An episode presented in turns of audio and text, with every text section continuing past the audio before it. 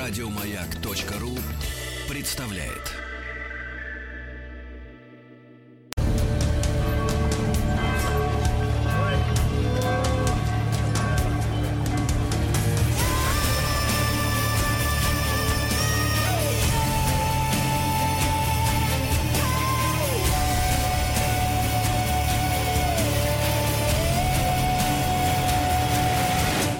История и болезни. История и болезни — наш специальный проект, посвященный эпидемиям и пандемиям. И, естественно, Дмитрий Алексеевич Гутнов. Дмитрий Алексеевич, доброе утро. Доброе утро, Сергей. Ничего. Сейчас потеплее, Дмитрий Алексеевич, заживем. Да-да-да. Доктор исторических наук, профессор Московского государственного университета. И сегодня Дмитрий Алексеевич превзойдет ожидания. Потому что сегодня не какая-нибудь там, понимаешь, чума. А сегодня, Дмитрий Алексеевич-то, эпидемия, ну, скажем так, помощнее. Итальянские болезни. Или французская, да? То есть, как бы, так сказать... Да. Дмитрий Алексеевич, а вот, ну, если честно-то говорить, вот болезнь, о которой пойдет речь, сегодня, да, вот ощущение, что заболеть ей можно только если люди, ну, как-то в документах обычно, ведут беспорядочный образ жизни. Ну, вот тогда как было? Примерно так же. Абсолютно. Значит, мы с вами прошлый наш разговор начали с ожидания конца света. Вот я сегодня продолжил. Это все в этой же сфере находится. Да. Потому что, вообще говоря, было две даты конца света. 1492 год и 1497. В 1492 году кончался византийский календарь пасхалий. Значит, Пасхи больше не вычислялись. И это, естественно, служило мерилом того, что византийцы знали, что все-таки придет какой-то конец. Кстати говоря, у нас в России тоже ждали этого конца света, как Кремль отстроили. У нас считалось, что поскольку Россия была самой восточной христианской страной, то, значит, второе пришествие должно начаться с нас. И было такое поверье, что Христос войдет в Кремль через Спасские ворота.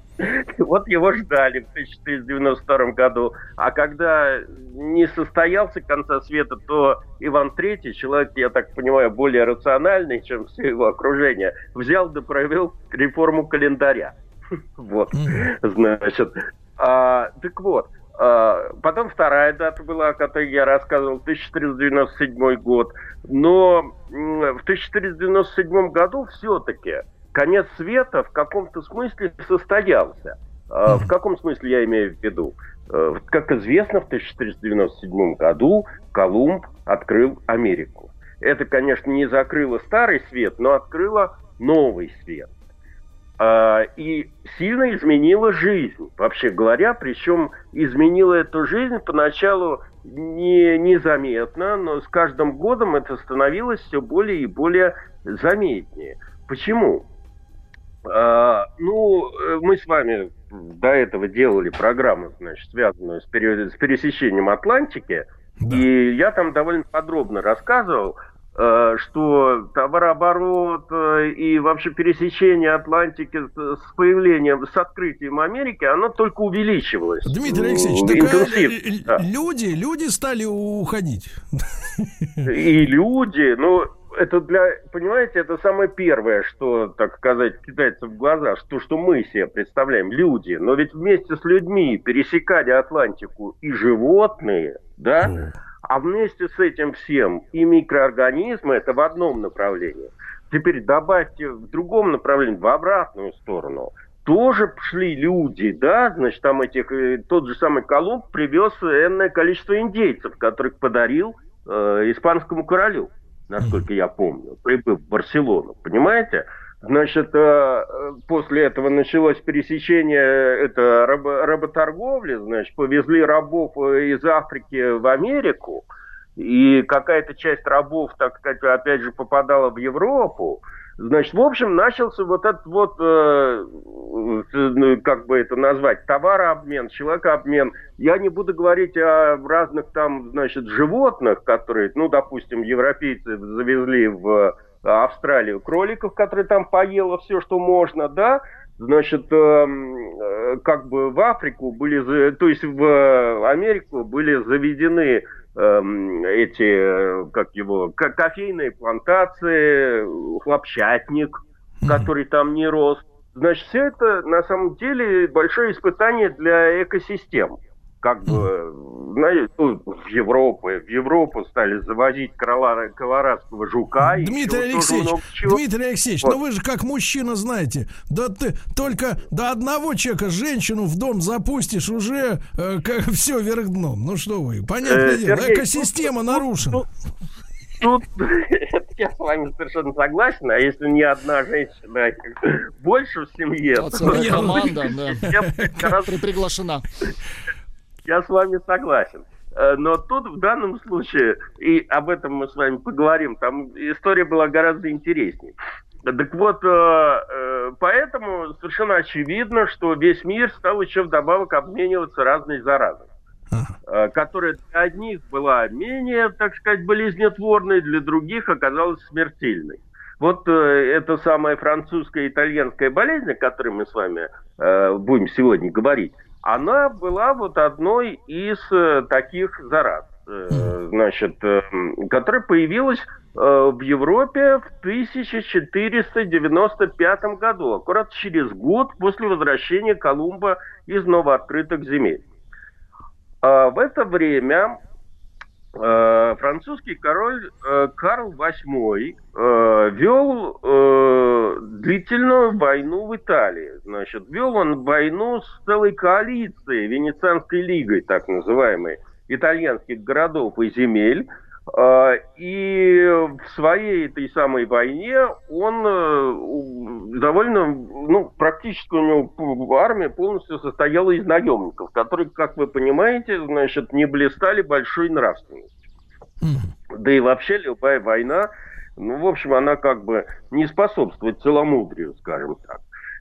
Дмитрий Алексеевич, не брезговали, не чурались? Не чурались, да, но тут опасности двоякого толка. Про одну часть мы с вами уже начали говорить, это вот эти все кишечно-желудочные болезни, которые все время сопровождали военные действия, а другая часть, это, конечно, венерические болезни. Так вот, французы привели в Италию громадную армию, которая состояла из наемников, нравы этих наемников были соответствующие, свидетельства грабежей, насилия, разврата были рассеяны там повсюду, куда ступала нога французского солдата. Ну, довольно любопытный факт я вам приведу. Когда противники Карла VIII в ходе смелой вылазки во время сражения при Фарново сумели захватить и разграбить королевский обоз, который, так сказать, отдельно от армии существовал, то среди прочих трофеев обнаружили книгу порнографического содержания. Там были изображены с портретным сходством многочисленные любовницы короля в разных позах. И с этой книгой, по всей вероятности, французский монарх не расставался. Ни во время привала, ни во время, так сказать, боевых действий. Надо думать, что по части распущенности его подданные, как минимум, от него не отставали. Но у них не было книг, профессор. Да, они на практике все делали. Так вот, в общем, именно у этих самых французских наемников и появились первые симптомы, которые поначалу напоминали, ну, какую-то первую стадию заболевания лепрой. Маленькие прыщики, волдыри там и тому подобное. Но после инфицирования уже через 4-5 недель все тело покрывалось многочисленной сыпью, которая сильно чесалась, перерождалась в гнойники, поражала клетки нервной системы. И, в общем, где-то через год инфицированные просто умирали мучительной смертью.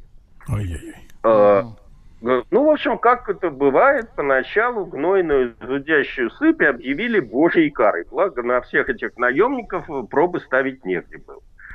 Причем это было узаконено, что любопытно. Дмитрий Алексеевич, позвольте уточнить, а что ж, помирали-то только вот эти воины или их, так сказать, солдатики? Женщины тоже? Женщины, сейчас о женщинах чуть попозже я расскажу отдельно. Конечно, и женщины умирали тоже, но они в расчет не шли. В данном случае королю нужны были, так сказать, штыки, там, сабли и тому подобное. Значит, ему важно было, сколько человек в строю, а кто там помирает, как, так сказать, сопутствующие потери, как сейчас говорят, это его не интересовало. Любопытно другое.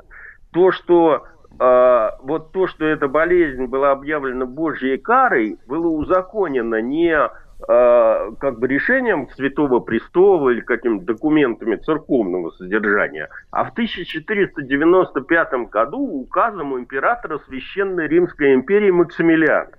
Значит, то есть, как бы, по сути дела, верховной светской власти. Значит, дальше стали искать причины этого всего и симптоматику нового заболевания. Прошло несколько лет. В это время эта болезнь перекинулась естественным образом из французского лагеря в итальянский, стала гулять сначала по Италии, а потом довольно быстро распространяться по всей Европе. Значит, поэтому, собственно говоря, эта и болезнь поначалу получила название французской, потом итальянской. Даже конкретно, поскольку это все Фарново находится недалеко от Неаполя, тут даже неаполитанской.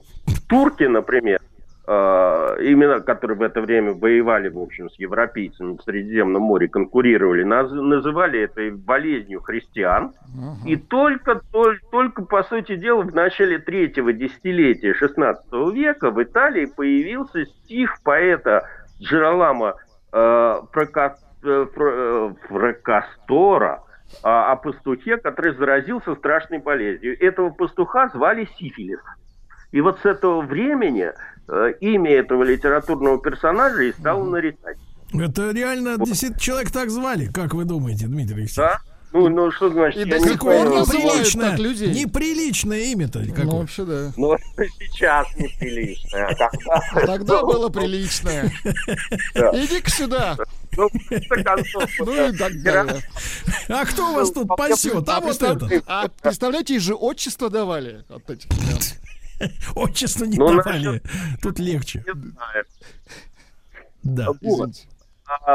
Кстати говоря, значит, сразу же началась, как бы сказать, санитарная пропаганда, в которой приняли участие довольно известные художники своего времени. Например, Альберт Дюрер, который создал гравюру на дереве, напечатанную в 1996 году, как листовка, вместе с предупреждением о сифилисе и рекомендациями там к воздержанию нюрнбергского врача Теодора Улениуса. И в тексте описываются признаки и симптомы этого заболевания. Прошло еще некоторое время, и там выяснились более любопытные подробности.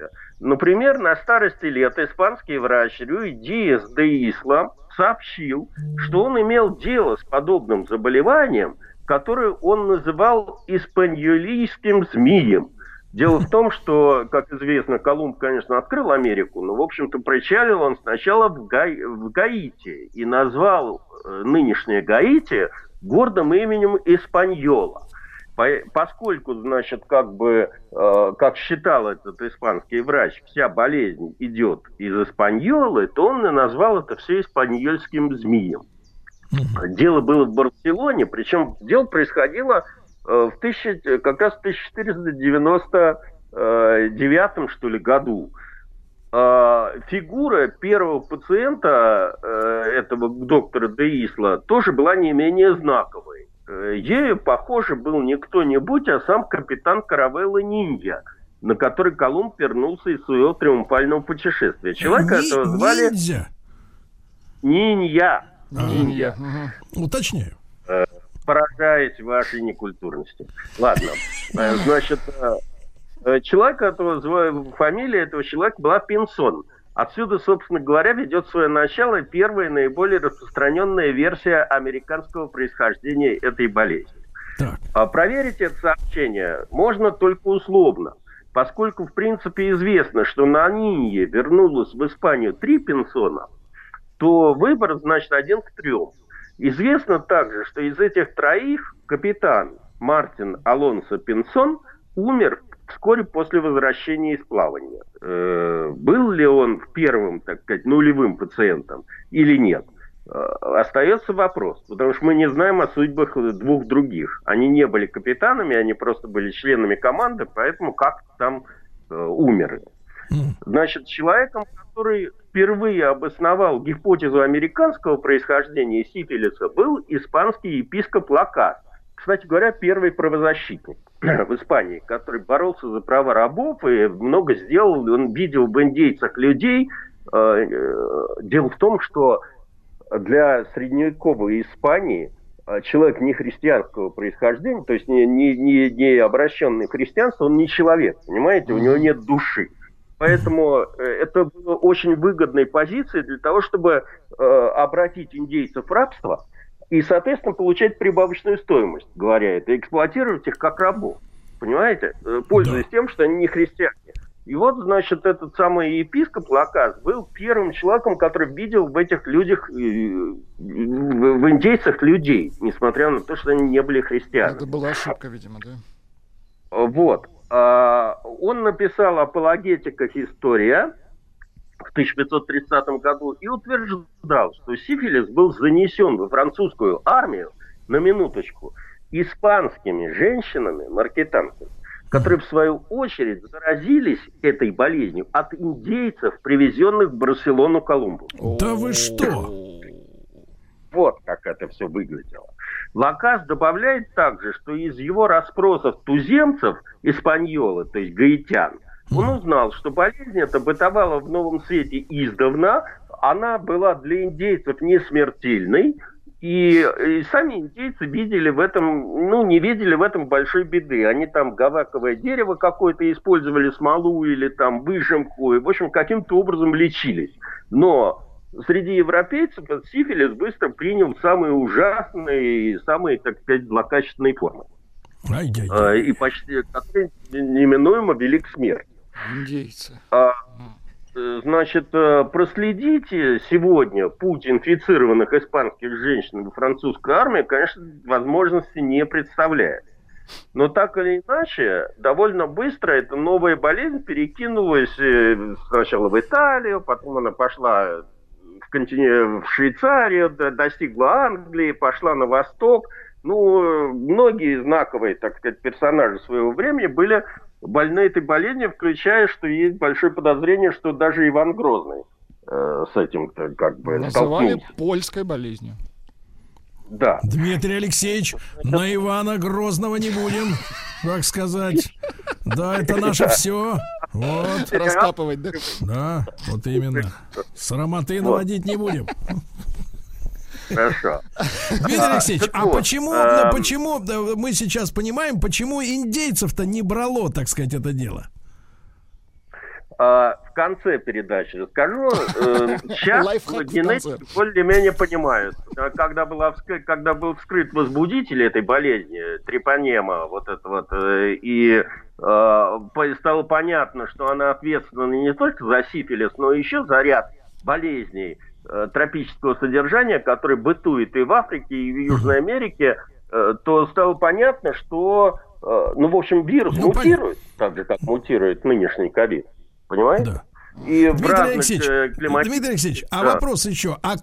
Соответственно, привезли, с индейцами. А до этого подобных болезней, передаваемых, в принципе, половым путем, не было в Европе?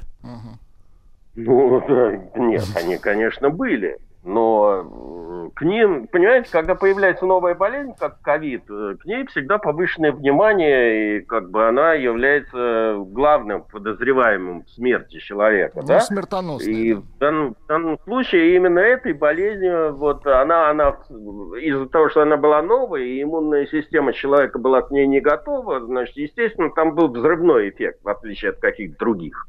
Понимаете? Понимаю. Вот. Хорошо, Дмитрий Алексеевич, все, приступим ко второй части повествования после новостей спорта. Друзья мои, Дмитрий Алексеевич Гутнов, доктор исторических наук, профессор Московского государственного университета в проекте «История и болезни». Если не успеваете послушать в прямом эфире на сайте radiomayak.ru в любое удобное для вас время.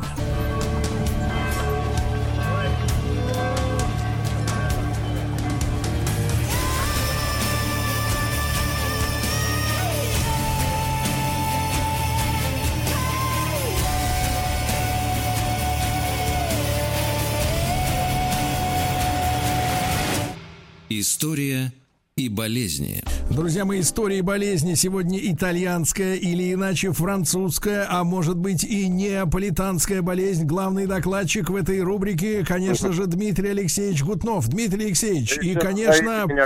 специалистом. Да, главный специалист Дмитрий Алексеевич. Но вы должны понимать, что как только интеллигентный человек в эфире, сразу появляются умники. И вот, например, из Москвы пишут, что трепанема – это бактерия, а не вирус. А я им так отвечу, извините, от вашего лица. Бледную спиракету назовите им. Нет, давайте ответим этим умникам. Он профессор, ему и решать. Вот так. Да. На трепанему мы с пирохетой ответим. Вот как. Вот так вот, да. Продолжаем. Да. Значит, первой реакцией европейского сообщества на это все дело было закрытие публичных заведений, в том числе публичных домов и публичных бань. Пионером здесь выступил Эдинбургский городской совет.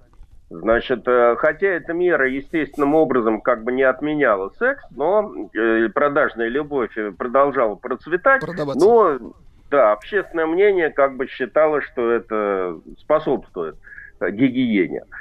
Тут уместно вспомнить и об переизобретении, на самом деле, придворного врача английского короля Генриха VIII, тоже того еще персонажа, помните, у него было 6 жен, которых он там убивал, Чарльза Кондома, который изготовил для своего повелителя, как считается, первый презерватив, сделанный из овечьей кишки. На самом деле он его переизобрел. Все это было в Римской империи давно известно.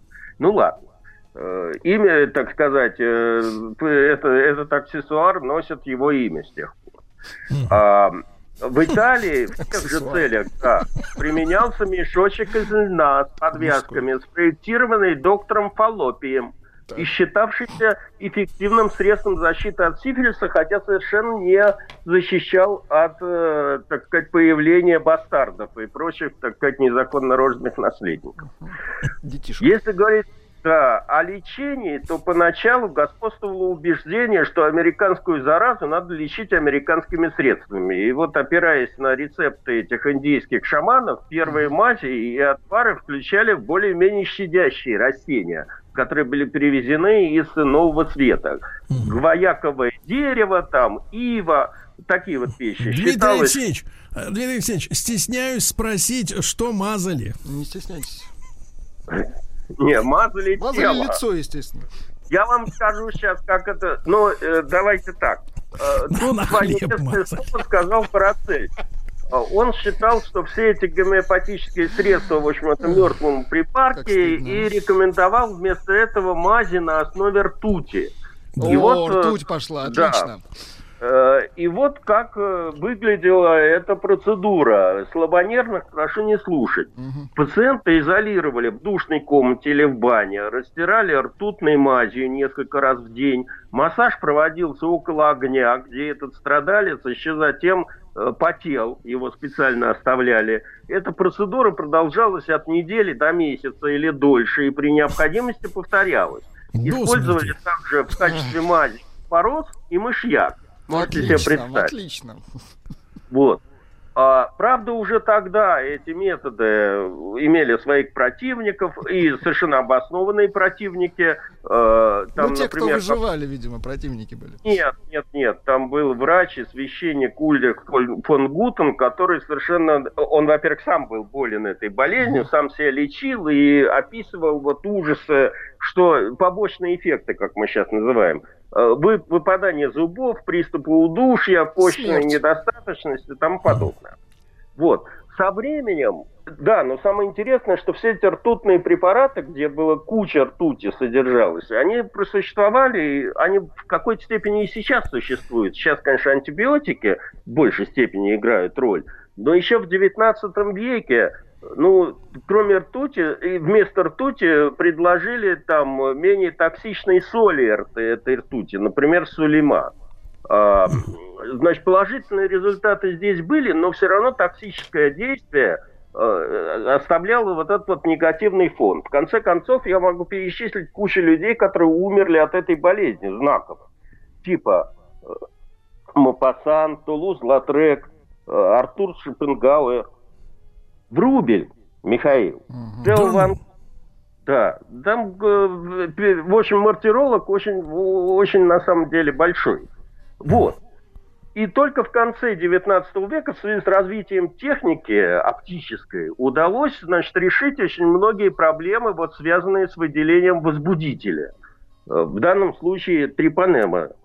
В 1905 году, ну, это было два открытия. Первое, еще в 1830 году был сконструирован микроскоп с тонкой точкой фокусировки исходного изображения, а в 1876 году немецкий оптик Эрнест Абе по заказу Карла Цейса, помните, это фирма Карл Цейс, да, знаменитая, разработал иммерсионные линзы, то есть это он линзы делал внутри с водой и с маслом. Они появился с одной стороны из-за этого фокус, а четкость изображения увеличилась десятикратно. И это все привело к тому, что в 1905 году был открыт возбудитель этой болезни. Только в 1905-м? Да, и, соответственно, это дало возможность на новых основаниях вести работу в области диагностики, клиники и тому подобное. Вот. Данное открытие, кстати говоря, я уже об этом говорил, позволило выяснить, что трипанема ответственна не только за сифилис, но и за другие там болезни, типа беджель, фрамбезия, пинта и тому подобное. Вот. Кстати говоря, из-за этого стало понятно, что существуют аналогичные болезни, но они как бы не столь смертельны для человека. И из-за этого открытия под сомнение была поставлена основная американская теория проникновения сифилиса в Европу. Потому что было высказано мнение, это уже в середине 20 века, что родина сифилиса – это Африка, и считалось, что возбудители тропических или эндемических трипанематозов, вот эти вот фрамбезии, пинты и беджеля, и возбудитель венерического сифилиса, они являются различными вариантами когда-то бывшей идентичной трипанемы. Сразу же, кстати говоря, появилась третья версия, значит, которая тоже возникла относительно недавно.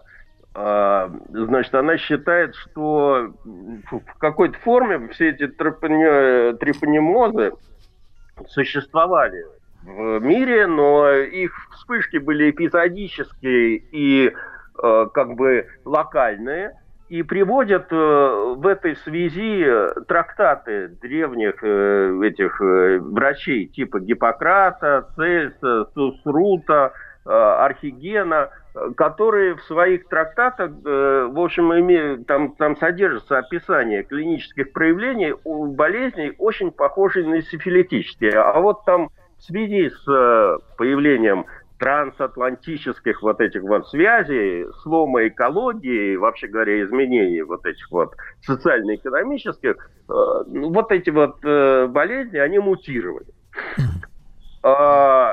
Так вот, это, в общем, три эти версии боролись между собой. Я, собственно, оговорился, что, конечно, сейчас основу лечения составляет уже не ртуть, а антибиотики разные, и вообще говоря, в связи с этим как бы сифилис протекает гораздо легче. Вот. Но если говорить о происхождении этой болезни, то в 2008 году группа американских, английских и канадских ученых попыталась все-таки решить вопрос о том, откуда этот вирус пошел. откуда эта болезнь пошла. Значит, уже к этому времени был опыт подобных палеогенетических исследований, связанных с исследованием ВИЧ. Значит, соответственно, была проанализирована, секвенирована еще в 1998 году геном штамма разных подвидов вот этой вот спирохеты, полученная из разных мест, из разных источников. И как показал этот генетический анализ, значит, трипанемома это зародилась в Центральной Африке и южной части Океании. Подвид, значит, эндемикум, который ответственен за фрамбезию, отделился от самого древнего. Это была самая древняя ветвь из изученных. А наш, так сказать, сифилитический паллидиум, он смысле, появился позже всех. Так. Правда, в тот момент, когда еще люди не вышли с территории Ближнего Востока и Африки. А мутировал этот штамм в конце 15-го, в начале 16 века. И если сопоставить это время с открытием Америки, то роль Колумба в этой миграции становится, ну, как бы вероятной. Даже если себе представить, что не сам Колумб или его там моряки, его товарищи, то все эти авантюристы, конкистадоры и тому подобное, которые хлынули толпой на континент и потом возвращались, да, они, в общем, как бы вполне с этой задачей, я думаю, могли справиться довольно. Дмитрий Алексеевич, вот вы про антибиотики рассказываете, да? А тем временем пришло сообщение из Новосибирска. Мужчина пишет следующее. Да я еще в конце 90-х в фармацевтическом училище учился ртутную мазь делать. Они до сих пор существуют, если вы как бы сейчас... Даже нет, нет эти... уж, извините. Стоп.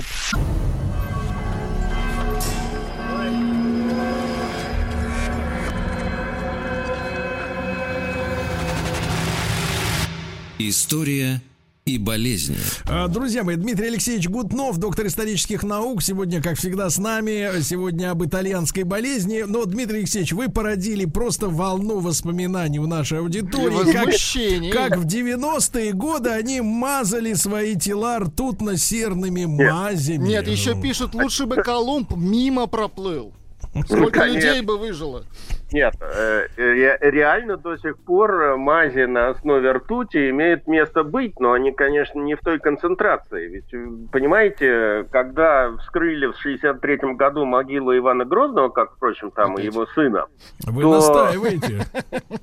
Нет, а вы знаете, нет, Дмитрий Алексеевич, что его вот смотрите, подменить. Вот я вам доверяю, как говорится, сертифицированному специалисту. А ведь альтернативные историки говорят, что Ивана Грозного его лечащий англичанин врач подкармливал ртутью. Нет, нет, нет. Дело в том, что с одной стороны, это та же проблема с первыми, так сказать, женщинами русского государства, но и с мужчинами тоже. Дело в том, что ртуть применялась для лечения многих болезней по тем временам, как и мышьяк, между прочим. Поэтому, когда сейчас в этих самых сиятельных трупах 16 века находят огромное количество тяжелых металлов, то это совершенно не значит, что их отравляли. Их лечили. То же самое с женщинами. Довольно любопытная вещь. Для меня это тоже было откровением. Мне, кстати, это рассказали не историки, а чуть ли не костюмеры Большого театра. Так. Дело в том, что, например, до появления косметики, основанной на этих растениях там, и травах, вот уже в новое время, основной, там, например, основной пудра делалась на основе свинца. Угу. Поэтому все прекрасные дамы с портретов, значит, наших этих портретистов 18-19 века с этими самыми такими белоснежной кожей, они лет 40 уже превращались в глубоких старух, потому что они использовали свинцовые белила. А, например, значит, в костях покойники Елены Глинской, которая была матерью Ивана Грозного, да, огромное количество вот этого вот свинца, значит, что можно истолковывать как то, что ее там отравляли какими-то солями свинца. На самом деле она была модницей, мазалась там и... понимаете? Дмитрий Алексеевич, ну погодите, а если брать уже 20 век, вы что, отвергаете факт наличия врачей-отравителей? Заговора? Наверное, в 20 веке целые лаборатории работали на эту тему, да, как известно. И это государство взяло, так сказать, под свою ответственность всех этих товарищей-отравителей. В 19 веке это были какие-то частные инициативы. Очень хорошо. Да. А, Дмитрий Алексеевич, так вы обещали напоследок-то поведать правду. Да-да-да. Небольшой лайфхак. Да. Как, так сказать, да, дело-то, да. Если вы в джунглях. Да. Нет, я не понял, о ком я должен сказать правду. Об Иване Грозном и о джунглях. Но забудьте об этом человеке. Что же вы, понимаешь, завелись. Нет, индейцы лечились. Да, про индейцев-то как они лечились. Народными средствами. Дело в том, что там, значит, как бы в итоге вот эти вот болезни, они существуют в разных типах климата. И когда они попадают в другой климат, эти штаммы, они резко меняют свои свойства. Значит, какой-нибудь безжель там распространяется, эта болезнь, в влажном и жарком климате. А фрамбезия, по-моему, в жарком и сухом. И вот если говорить об этих родственных болезнях, во-первых, это наследие тропической Африки, во-вторых, это как бы детская болезнь черного континента. Дети там заболевают, но в лучшем случае у них появляются уродства, связанные с папилломами, там, с разными, так сказать, наростами на костях, или... но они от этого не умирают. Но штамм этой болезни, попадающий в организм человека, который живет в другом климате, с другой там микрофлорой, иммунной системой и тому подобное, дает совершенно другой эффект, понимаете? Так же было с индейцами, как бы. Значит, у индейцев к этому был уже свой иммунитет, они привыкли с этим жить и вообще не считали... Да, но они жили, они не умирали от этого дела. Но попав в кровь европейцев, это все дало совершенно другой эффект. Да. С индейцем было то же самое. Это даже там в 1526 году завезли оспу. Итог 2 миллиона человек умерло. Понимаете? Потому что у них не было вообще никаких антител. Дмитрий Алексеевич, но мы смотрим, что специалисты-то были, будь здоров. Вот сегодня была новость, что продается рукопись товарища этого, которому яблоко-то на голову Ньютона упало. Ньютон, вот, да, он на полном серьезе там пишет, что чуму, ну тоже героиню наших программ истории болезни, чуму надо лечить, это вот его рекомендация, рвотой жабы. И как вот его верить после этого? Как верить его яблоку? Во-первых, остерегайтесь подделок. Очень много в мире ходит совершенно хорошо, первоклассно сработанных подделок. Поэтому надо еще сильно посмотреть, что это там за документ появился, да, и кто там его идентифицировал. Ну, а во-вторых, Ньютон тоже был человеком. У него тоже были наверняка свои какие-то заморочки. Сотрясение было, во-первых, да. От яблока, да, которое на него упало. Яблоки тогда были не как сейчас вот это вот ягоды. Стыклы были огромные. Килограмма 2. Дмитрий Алексеевич, ну, как всегда, огромное спасибо. Дмитрий Гутнов, доктор исторических наук, профессор Московского государственного университета в проекте «История и болезни». Еще больше подкастов на радиомаяк.ру.